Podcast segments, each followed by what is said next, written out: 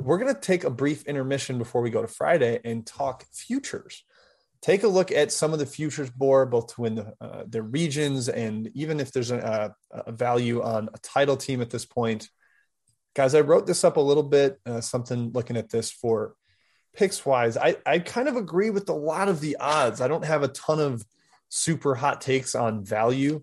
Um, it's partially because in, in, a region like the Midwest, Matt, where I'd be looking to back one of the three or four seeds because I don't trust Kansas or Auburn all that much.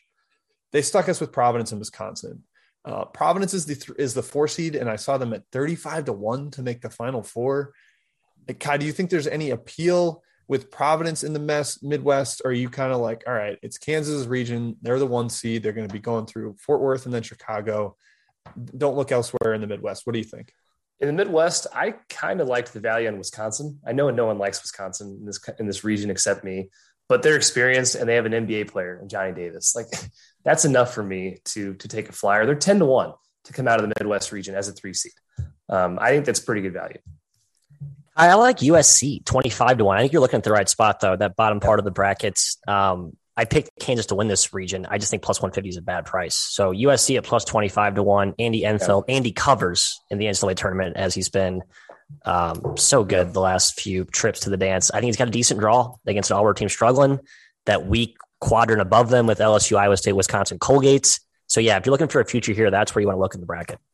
Yeah, the bottom is is very vulnerable. Um, the Providence price sort of intrigues me because of how they win close games consistently, but their draw isn't awesome. I, I did give a slight recommendation for a small what 0.1 unit sprinkle on South Dakota State boys. Uh, Ooh, uh, I think the offense has the upside. We saw what Oral Roberts did last year, making the Sweet 16. South Dakota State is better offensively and defensively than that Oral Roberts team. So I, I think there's a chance they can make a, a small run. They're only a two point dog in the opening round. They'd probably be like a eight or so point dog to Iowa in the second round. Would love to see Richmond come out of there for futures perspective. But right, right. If you can get them to the Sweet 16 at 120 to one, I'm okay with that. You can kind of figure out some sort of strategy, maybe taking Kansas for for three units or something to mm-hmm. make a little money back. Uh, I'm at least considering that one.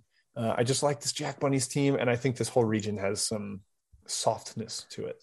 Mm. Even even Colgate at 100 to one, Jim is uh yeah because that's know, the bottom not, half. They've they've got a more uh, ideal draw. Yeah, I know.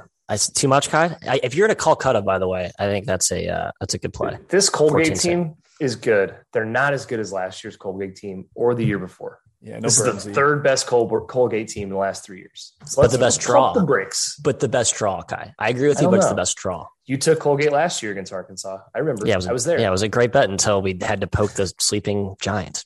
That's why he took Arkansas minus five this year. Yeah, that's right. I took Arkansas. Vermont's going to taunt uh, Jaylin Williams, and it's going to be a 30 0 spurt baby. Yeah. Uh, all right, let's uh, let's move to a different Arkansas. region, guys. Let's go to a different region. Uh, we're going east. Uh, I'm going to the east because as this as the bracket came out, I think a lot of people thought this one was loaded uh, because Kentucky is the two seed, uh, arguably the best two seed. and you get UCLA, a team that a lot of people love. Purdue has the best offense in the country. Baylor's the vulnerable one seed, as as they're being called because of their injury issues, but they've won plenty of games with this current version. Uh, I love St. Mary's. Virginia Tech is rolling. Don't really trust Texas. I don't know. Where are you looking here, Ky? Is there a team that really jumps out to you in terms of value, or are you just kind of saying this is Kentucky's region? Why overthink it? Uh, I, I agree with Kentucky being the favorite here, Jim, but I think Baylor's being overlooked in terms of value. You can get Baylor plus 300 to come out of this region. I don't think they have a terribly tough draw. I mean, people think they're going to lose to UNC in the second round. I, I, don't think they will. They're still a very, very good team. Like I said, beat Kansas and Texas with this exact same roster. So I think Baylor plus 300, lots of value. Yep, I buy that. They're look how highly ranked. Yeah, I think I agree. Metrics. It's yep. Yeah, I'm just like, and you think about the money line rollover, right? That's kind of how you look at these futures is where you better off taking the future, or you better like doing the money line rollover. I think in this case, the price for Baylor on the future um, isn't terrible. You're always getting a little bit worse price when you're taking the future, but it's not horrific. Um, well, just stay healthy, Bears. Just stay healthy, please. Here's what I'll say to that, Matt. It's it's a worse price if they have to face the uh, toughest path.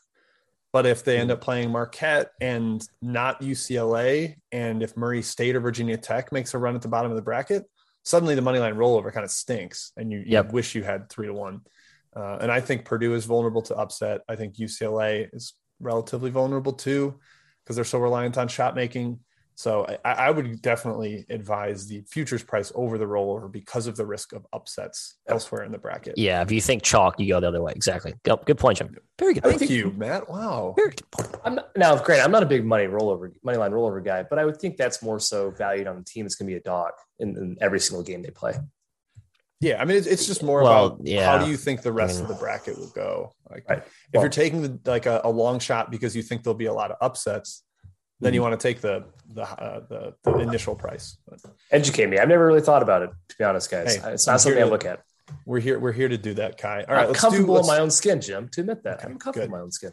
Yeah. Let's let's hit West quick, um, and then the South. West has a heavy favorite. The only region with an odds-on Yes. favorite, Gonzaga, uh, laying a minus one thirty-five a juice to get to the Final Four.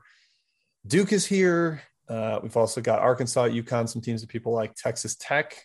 Uh, two of the teams that have already beaten Gonzaga, two of the three are in this region in Alabama and Duke. Wow. Texas Tech has also seen Gonzaga already. I don't think it's a great Zags price, Ky. They're definitely my pick to make it out of the bracket Yep. for, for bracket purposes, but I don't know if laying the money there, laying one like 135 to win 100 is great. There's no value in taking the Zags here. I think Duke at five to one or Texas six to one is the way to go. Texas Tech, excuse me, six to one.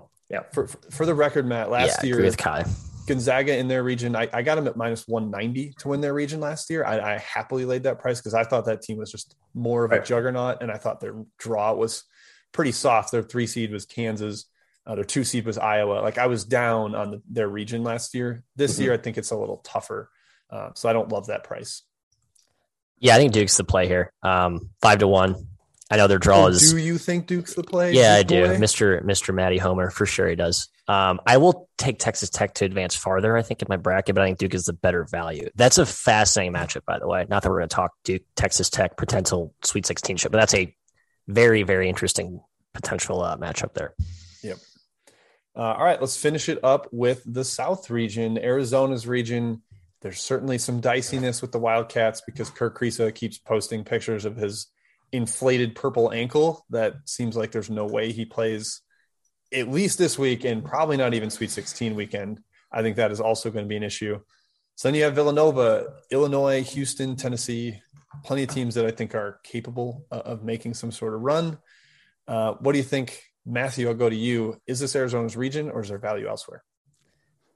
I think it's Arizona's region. Um, the value is tough to find. It's you, you look at that that quadrant of doom, right? The uh, the Illinois, Chattanooga, Houston, UAB. Like I want to avoid that. Uh, so I think there's value if you just look outside of that. And to me, it's Arizona, Villanova, um, and maybe Ky, maybe Michigan. Okay, can you talk me into Michigan? It's plus 16 to 16 to 1, though. They have like the fifth best odds in the region. So I, they, I feel like the odds makers were wise to to see Michigan as a potential dark horse here.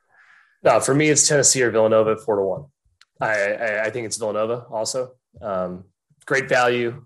Kriisa's injury worries me for Arizona. I think it makes them vulnerable. They're still a really good team, but that gives me hesitation. Uh, Again, if I'm you're, gonna oh, sorry, real quick here. If you're in a Calcutta that does seeding, scoring, or like some bracket with seeding, Michigan's like the no brainer pick. You got to write Michigan in Sweet 16. Um, yeah, that's just a just a number play. There. I think Houston has a little value too, guys. I, I, I think Mr. kind of agree. Pomeroy pointed out that he's like, I haven't seen anyone pick Houston over Illinois, despite that Houston will be favored.